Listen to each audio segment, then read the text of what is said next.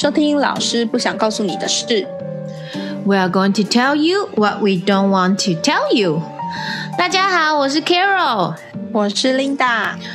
今天我们要讨论一个我觉得是经常被讨论的话题，就是家中排行有没有影响你自己的性格？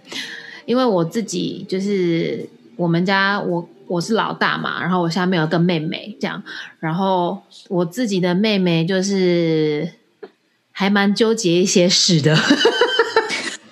干嘛在这边爆料妹妹的内心世界？就是其实可能小时候大家长大都会有被一些事情影响，就比如说大人对你的态度啊，或者是你听到某一些话，其实不管你是排行第几，多多少少都会被影响。但是我觉得小时候可能不会去讲出来，因为。可能你自己也不懂，说原来我是被这个东西影响。但是慢慢慢慢长大，其实我自己也去观察，呃，譬如说我自己有某些想法，跟妹妹有某一些想法，其实是为什么？是大人做了什么事情，讲了什么话？那我自己在教小朋友的时候，我自己就会特别注意，就是在。就是他们的在家里面的排行，尤其是我自己啦。其实对于中间排行中间的小朋友，其实都会特别的关注他们。中间你知道，中间小孩子 自己都会有自己衍生出来一个 surviving skills 这样子。嗯，所以我又不想，嗯、好像他们就觉得哦，everything is okay。我也希望说，至少他们来学校的时候，他们还是感觉到很多爱的这样子。所以我就觉得，哎，这个这个这个主题其实可以拿出来。跟大家讨论一下我们观察到的，还有一些我们看到的东西。其实，在你跟我讨论这一类的事情的时候，因为我也是我们两个都是长女嘛，所以不过你的下一个是妹妹，然后我下一个是弟弟，所以我们两个其实也有讨论过，说，哎，那个跟性别可能除了排行之外，性别可能也还是会有些关系。那我觉得。我之前其实对这个议题没有很没有很特别的去去关注，可是我后来在我们要先破梗，我们今天要推荐的书，对对对，我就在我就在看一本关于家中排行的书的时候，我就发现说，哦，原来我不会那么在意，其实也跟我是长女是有关系的，因为它这里面其实讲到说，呃，长子长女本身在。父母的期待啊，或者是父母给的资源，本来就是会比较多，因为你是第一个孩子，那就会变得比较好像不是这么在意一些其他的事情。可是中间子女就跟 Carol 刚刚说的一样，他必须要在夹缝中求生存，或者是说妖子妖女，他看起来是好像会被宠爱，可是其实。父母对他可能也反而没有什么太大的呃期待，会希望他怎么样怎么样，他就觉得说哦，那我就闲晃就好，或者是我就呃做自己就好。所以我就也发现说哦，是不是我们的性格可能真的是有一些影响因素？当然这不是唯一，可是这是一个还不错的分类。然后因为像其实家中。这个排行影响性格，在阿德勒的心理学，他自己也有做一些观察，然后提出他对于就是老大，然后老二跟中间的小孩，跟我老二有些时候就是中，就是就是就是最后一个，最后一个啦，这样子，还有独生子女的一些看法。嗯、我自己觉得这当然是一个，应该是怎么讲？比例吧，可能比例比较高是这样子。譬如说，我们常常会听到老大就是照书养，老二就是照猪养，这样子有没有？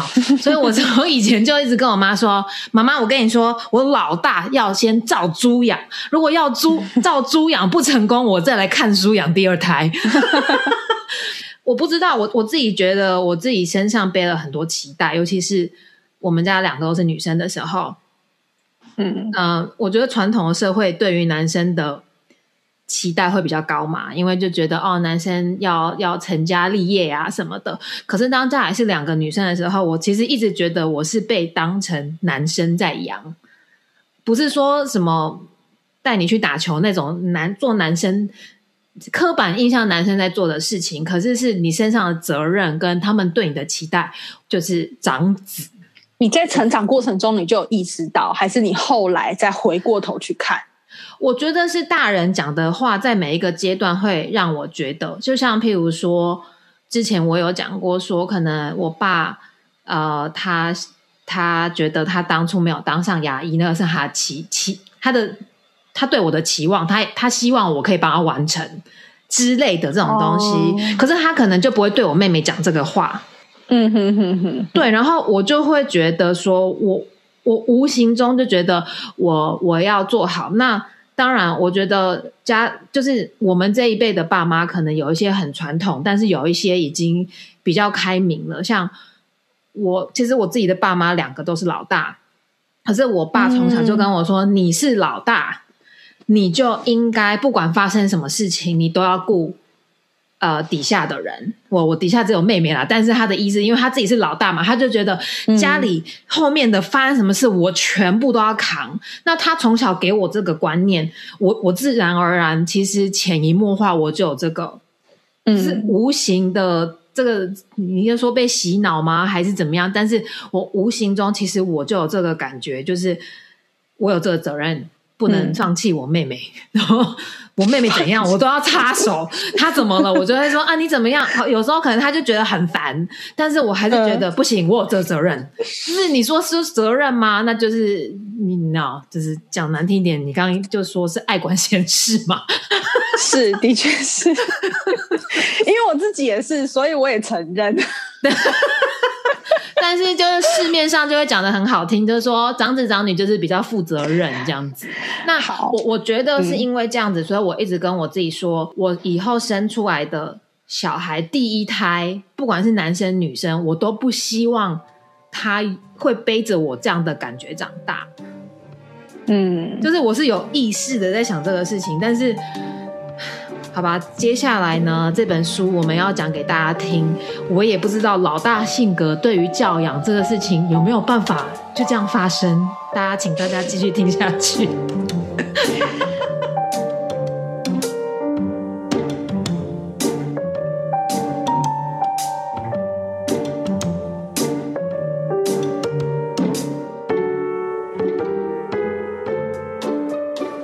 所以，我们今天的顺序会有点不一样。我们现在就先介绍书了哦，没有就是最后的最后才来介绍。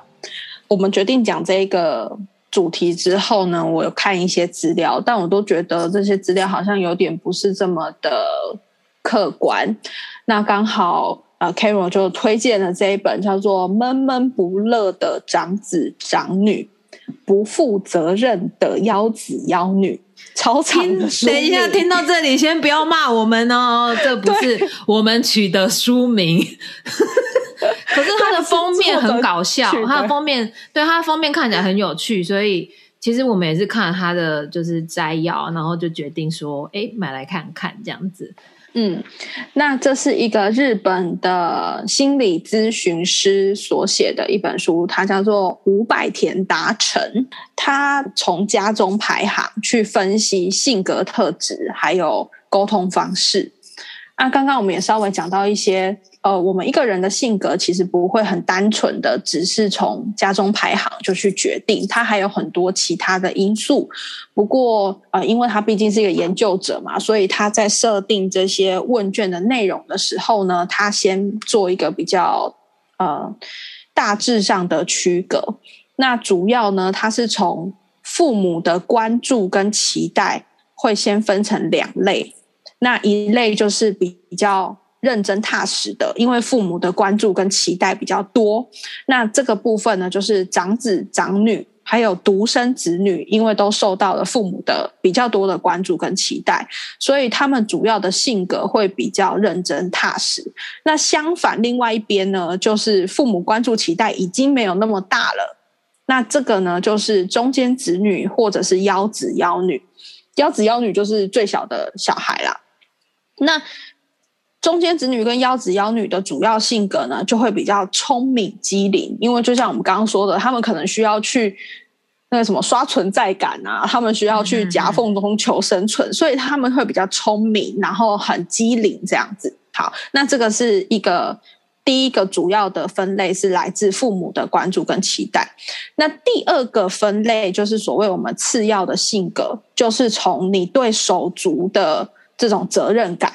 那刚刚我跟 Carol 都是属于比较爱管闲事、很爱管弟弟妹妹的事情，因为觉得那个是我们要负责的。好，所以呢，对手足比较有责任感的呢，就是会变成所谓的爱管闲事的性格。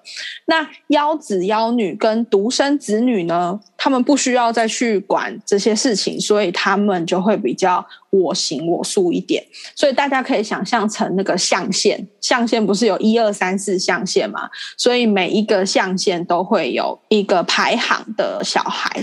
哦哦，你要不要先讲一下这个研究？还有他没有把几个因素考虑进去，就例如说年龄，如果老大跟老二其实年龄已经差了十岁，就是差距太大的话，这个不在他的研究的这个范围里面。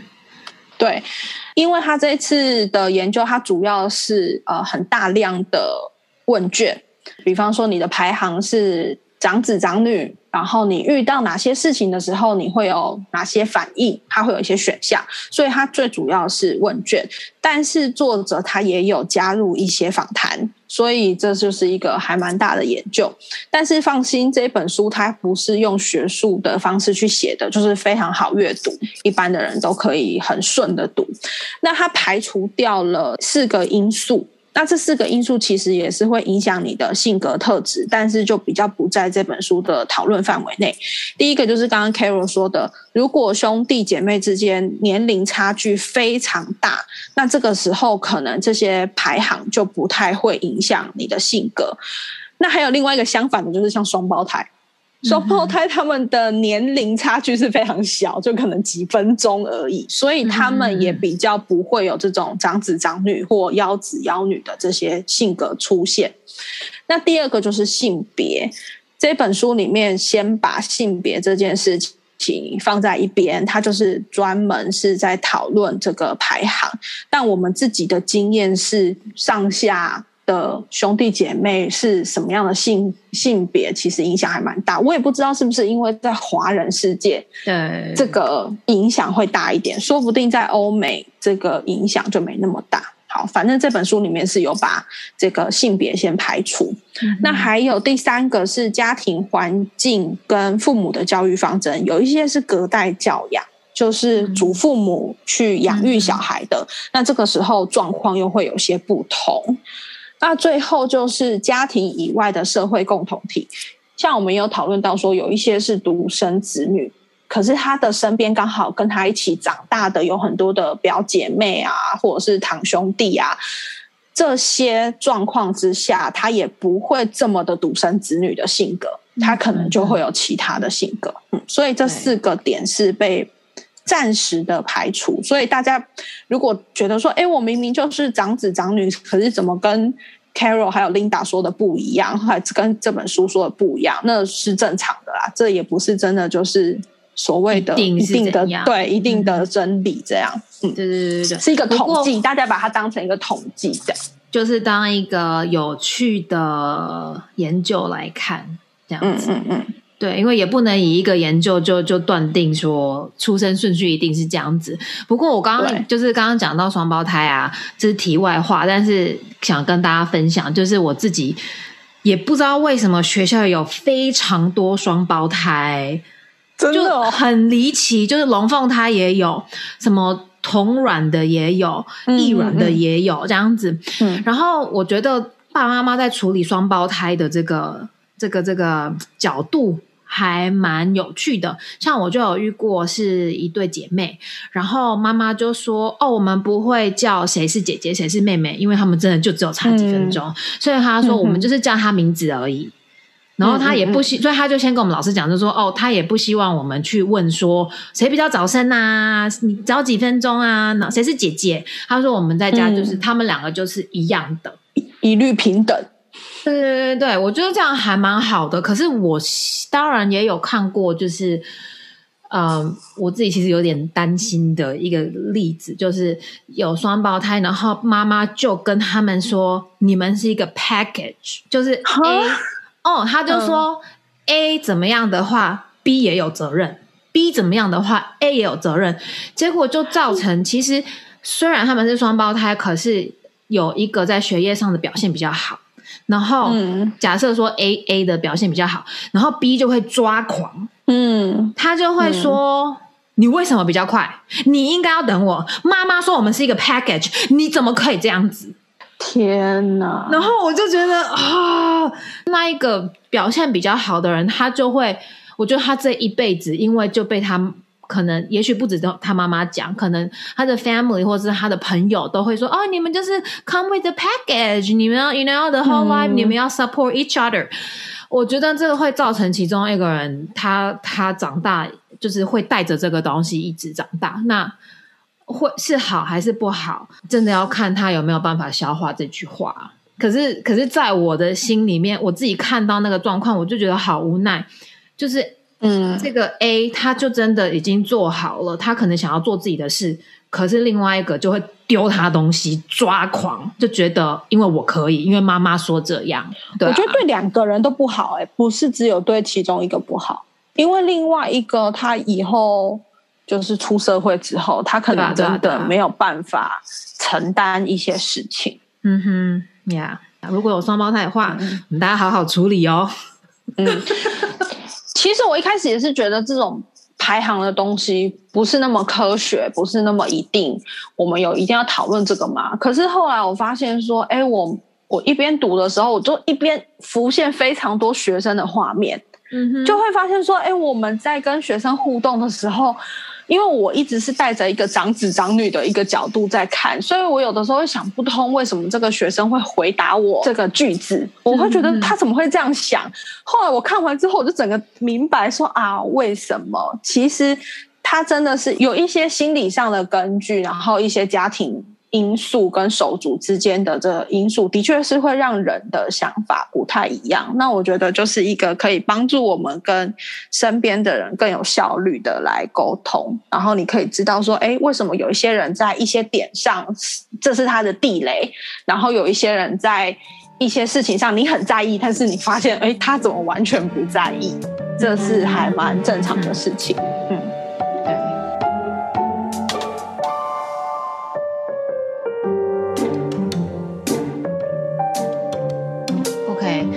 那我们现在先用一句话来形容，就是这四个排行的人。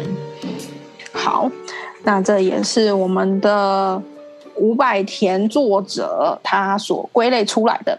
第一个长子长女呢，性格就是天生充满责任感与强烈自尊心的王者。好，我们刚刚已经讲了，责任感就是以。正面的方式来讲，反面就是天生很爱好管闲事。嗯哼，嗯，好，那再来是妖子妖女，就最后一个小孩呢，他的性格是配合度高，又爱撒娇，却很难搞。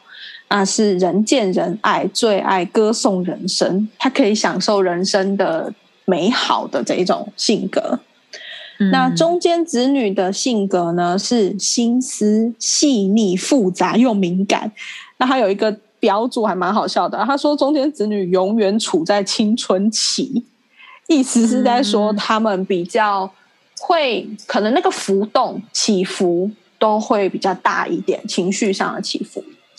那最后独生子女的性格呢，是完全不会处理人际关系，我行我素的归国子女。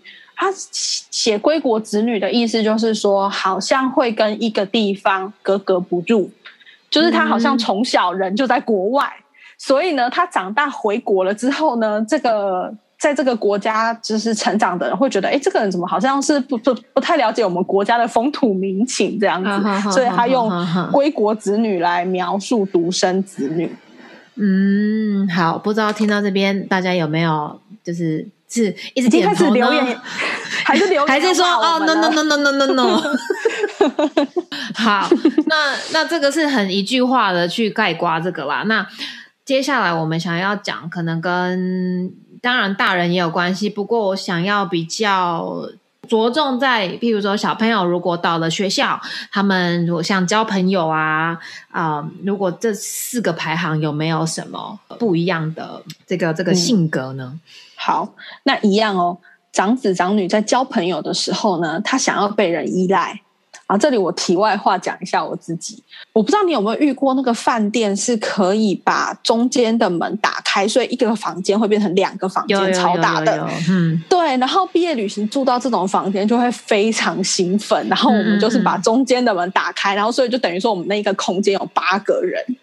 那到了晚上呢，老老师就是有规定，比方说呃十点之前要就寝，可是我们那个房间可能就已经玩到十一点快十二点了。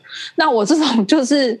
就是那种长女的性格，我就出现了。我就是叫大家每一个人都赶快去躺好，然后我每一个人去帮他们盖被子，盖好之后，我把两间的灯都关掉。那我现在就回想说，我那时候为什么会有这种动作，就是很想要被人依赖，你知道吗？然后那些被我盖被子的还说。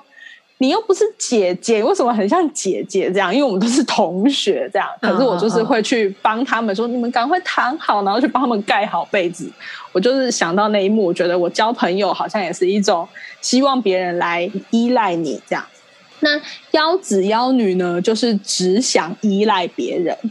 对，他在交朋友的时候，他是一种很想要去依赖别人的的个性。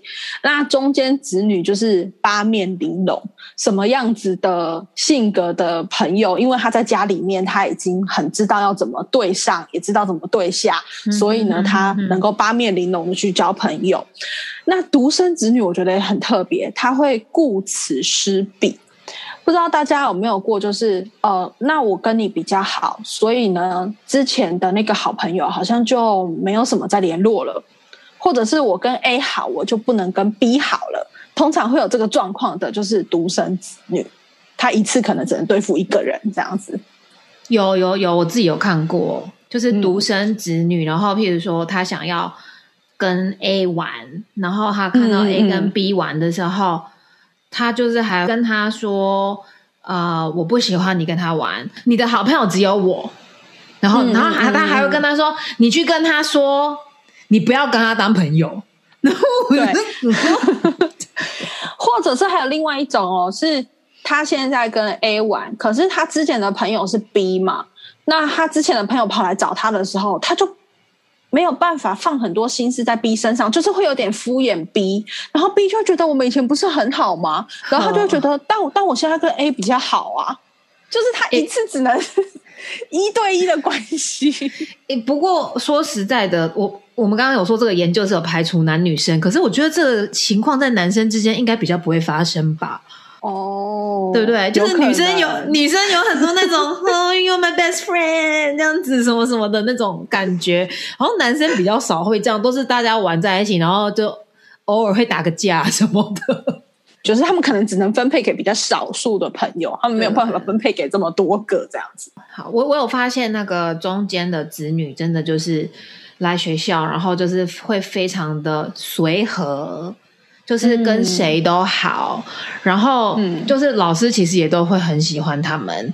怎么讲？就是我我有时候反而看到他们这样子，我会很想要多给他们一些关爱，嗯 就有一种就是好像啊、呃我就是要很随和，大家就会看到我。嗯因为我都一直事出善意，大家就会看到我那种感觉，这样子。的确，他有写到说，中间子女啊会在意大家的看法，他是会在意每一个人的看法，嗯可能连老师啊跟他的同学们，他都会很在意。那这样子的孩子，他呃，在我们所谓的算是比较负面一点的，就是他比较没有办法坦诚，因为他会先去。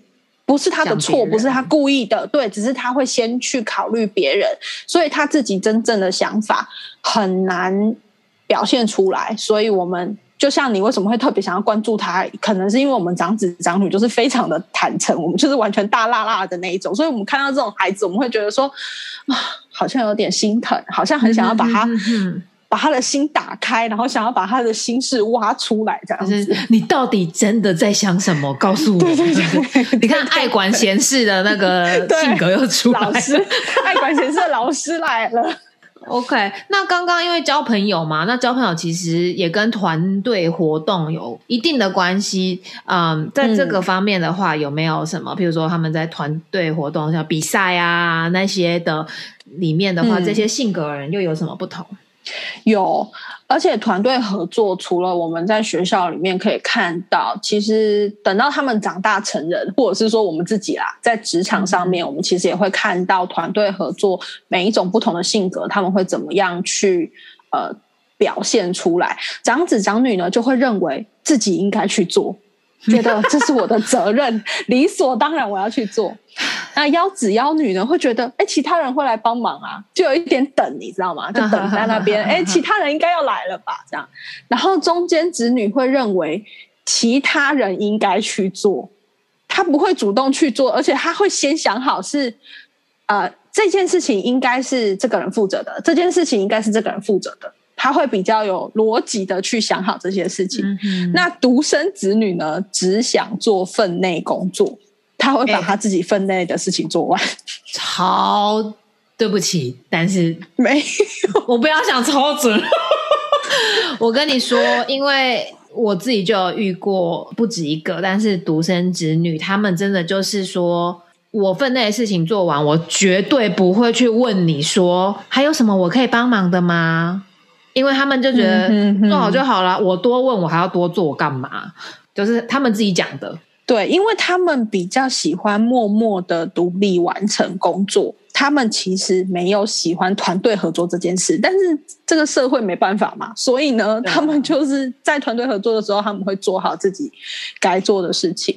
其实，在团队合作中，大家可以去观察，比较精明能干的，真的是中间子女。因为就像我刚刚说的，他们会能够去分辨出什么时间是谁该做什么事。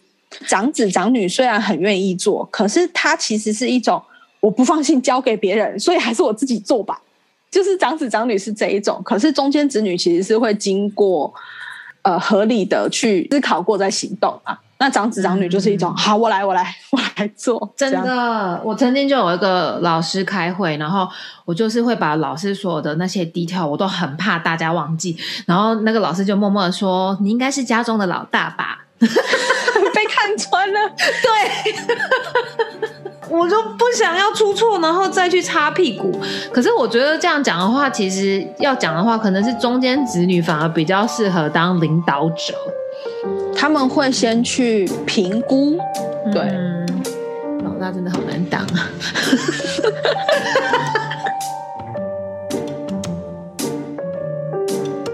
那接下来呢，我们要讲的就是在学校一定会发生的事情，就是说啊，被老师可能称赞，或者是呢被老师骂的时候，这四个性格的人，他们又会有什么样不同的反应？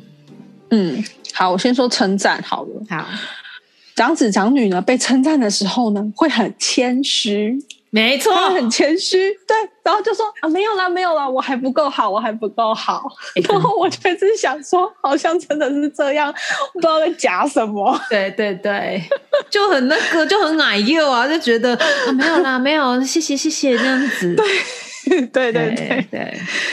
然后幺子幺女被称赞的时候呢，会。自吹自擂，就是会有点碰红然后说：“对啊，我很厉害吧？应该是他们从小被称赞习惯，所以呢，当有人称赞他们的时候，他们就会嗯，对啊，对啊，我很厉害哦，这样子。好，那中间子女呢，超好笑的，他们会深入解读，他们会开始想：老师为什么称赞我？是不是发生了什么事情？老师是不是别有用意？他一定话中有话。”就是他会开始去想这个人为什么要称赞我，他会去想背后的动机啊。那独生子女呢，被人称赞的时候会手足无措，他会不太知道怎么反应，就会可能也没说什么。但我真的有遇过小朋友，我称赞他，然后他会看着我，然后就默默的飘走，哎。但我没有特别去观察他是不是独生子女啦，他就是飘走这样。然后我就想说，哎，他是很少被称赞吗？还是怎么样？怎么会有这种反应？我下次应该要问一下他是不是独生子女。我遇到独生子女好像反而都相反呢，就是那种 I'm so good，你知道吗？就有点像妖子妖女这样子。对，有一点像，因为他们我我因为我遇到的 case 蛮多，就是独生子女，然后就是爸爸妈妈嘛，然后爸爸妈妈的另外一边的爸爸妈妈，自己的爸爸妈妈也都独生子女，所以他们就是集三千宠爱在一身的那种，然后就会觉得啊，我就是很棒啊，我们全家都说我很棒，你。你说我很棒，也不过就是理所当然的吧。他们有时候反而还会觉得，为什么你不称赞我？你就想象那个电视上面，然后就有一种推开旁边的人，然后走到老师面前，就是 Look at me 那种感觉，就说我很棒啊，说我很棒那种感觉。我觉得这个是因为他们已经很习惯大家都给他称赞，因为。啊他就是唯一的小孩，就只能称赞他。因为妖子妖女跟独生子女，他们的次要性格是一样的，就是他们在同一边的，他们都是比较我行我素的，所以的确有的时候还蛮像的啦。嗯哼哼哼哼哼，而且我觉得这本书的作者对于独生子女有一些偏见，微微的偏见，但我不知道到底是统计做出来是这样，还是他真的有一些偏见。大家去看的时候就可以看一下。对对。那像呃，如果说他们被警告或者是被骂的时候，长子长女呢会马上表现出自我反省的样子，而且会。说哦，我做错了。他甚至就是可以说得出他哪里做错了，他是可以直接这样子呃反省的。那妖子妖女呢，会突然变脸，会说这又不是我的错。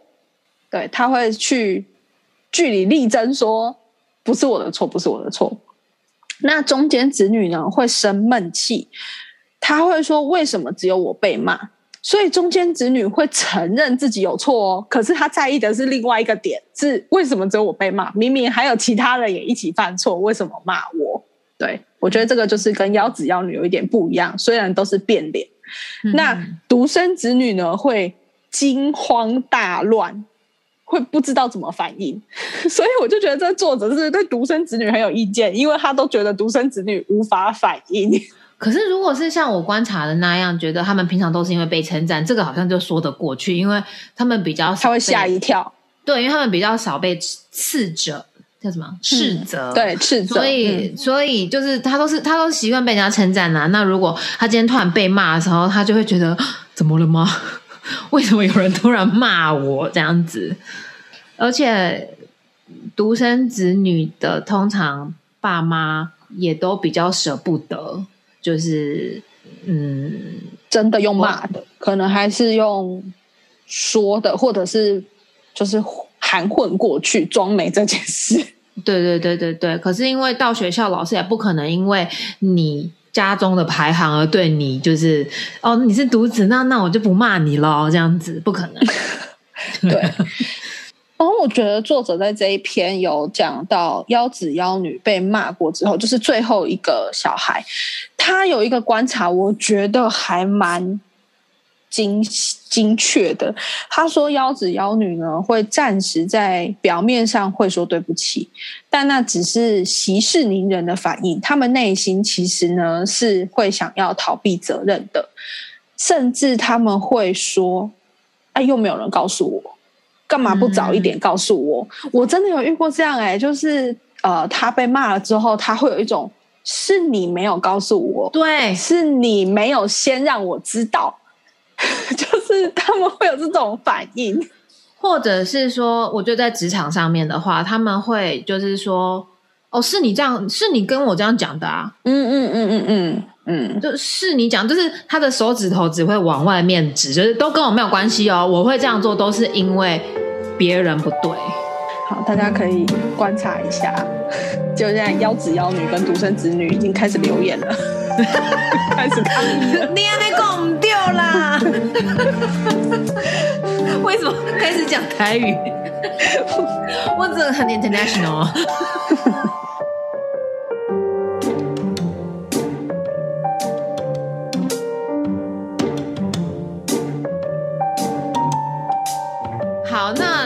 刚刚我们讲到是说，哎，小朋友啊，在面对这些事情，但是，呃，接下来要讲的就是说，如果你是这一些排行的爸妈，你会怎么去养育你的下一代？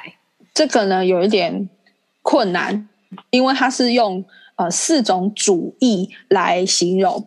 呃，在养儿育女方面呢，长子长女呢是采用理想主义去养育自己的孩子，因为自己是被父母期待。然后关注很多长大的，所以呢，长子长女当了父母之后呢，他们在孩子的教育方面会十分的理想化，他们会投入非常多的资源、精力和时间，为的就是要提升孩子的能力。他们在养育小孩的时候，就是会一直想要怎么让自己的小孩进步。那妖子妖女呢？是采用现实主义，他们就会比较轻松，然后就是一种啊，就让小孩自己做自己想做的事啊，你逼他也没有用啊，就是一种很现实的状态。因为从小也没有被逼过这样子。对对对对对，他也会用同样的方式来教养。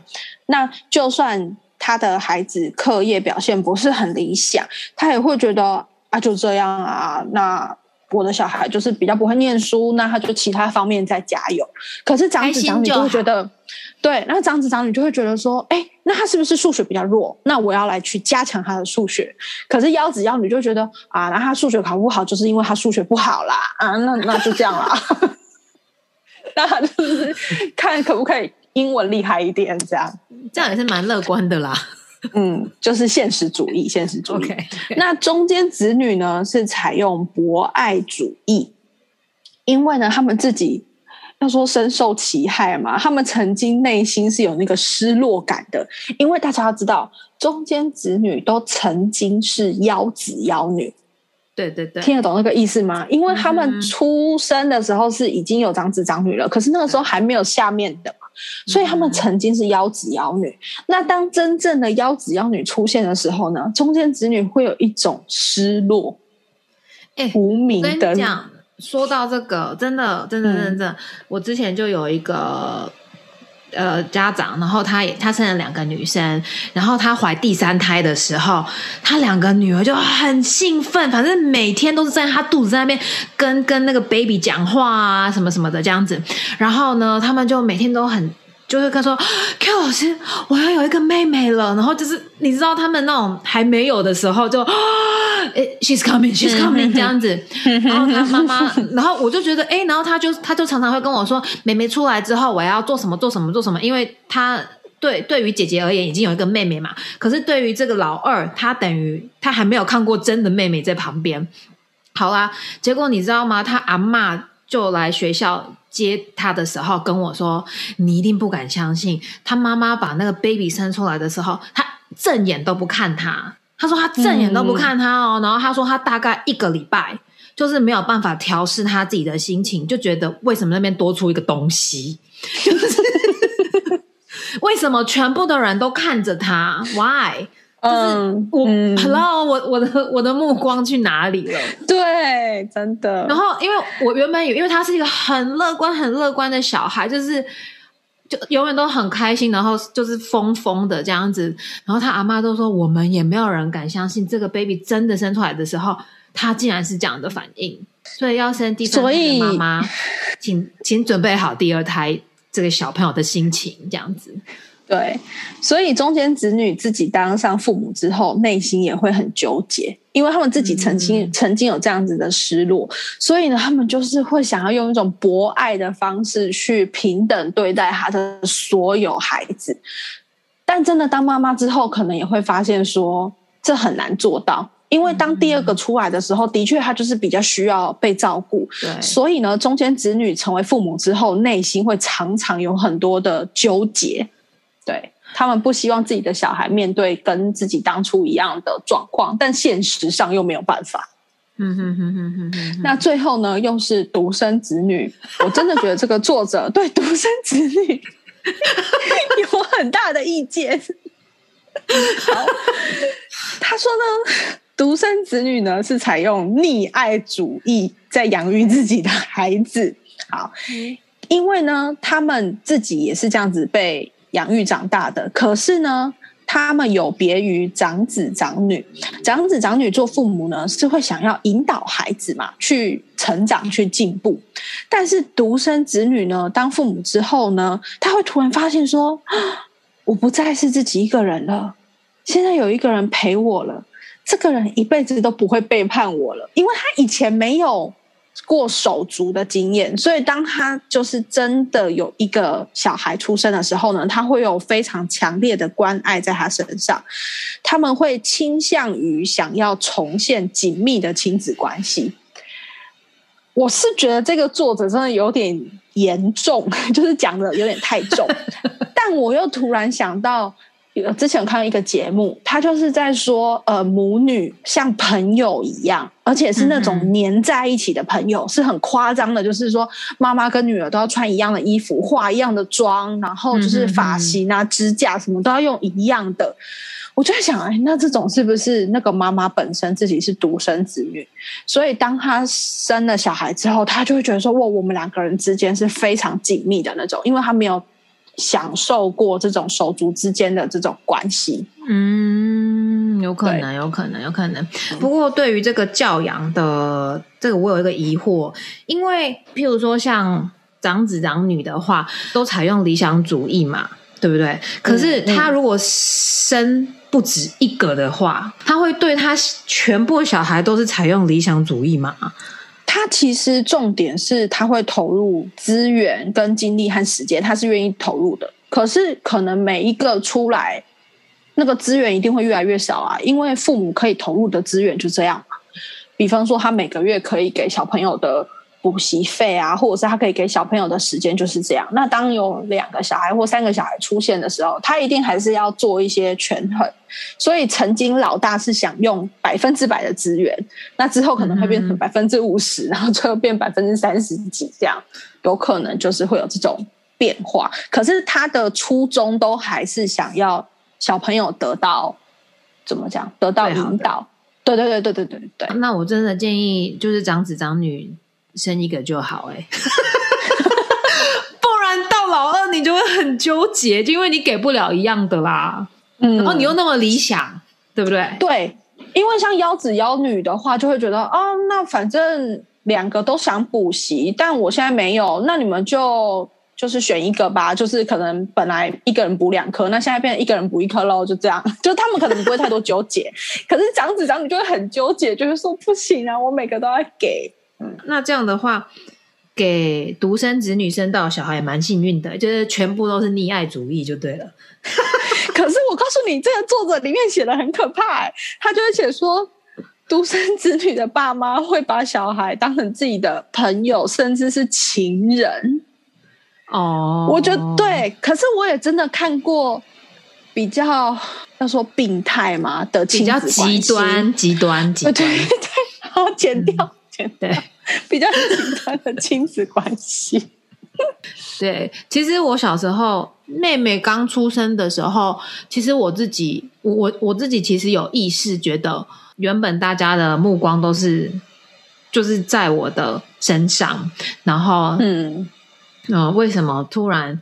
好像我被分去一点了。我自己也有遇过很多小朋友，他们会譬如说常常跟姐妹吵架啊。然后因为我自己是两个同性格的人，说呃不是同性格呃同同性别的人，对。然后其实我都会跟他们说，老老师以前从小也是跟妹妹打架打大的，就是吵架啊打架啊打大的这样子。我说可是你有一天你会很 appreciate 你有一个姐妹可以跟你说话，嗯嗯。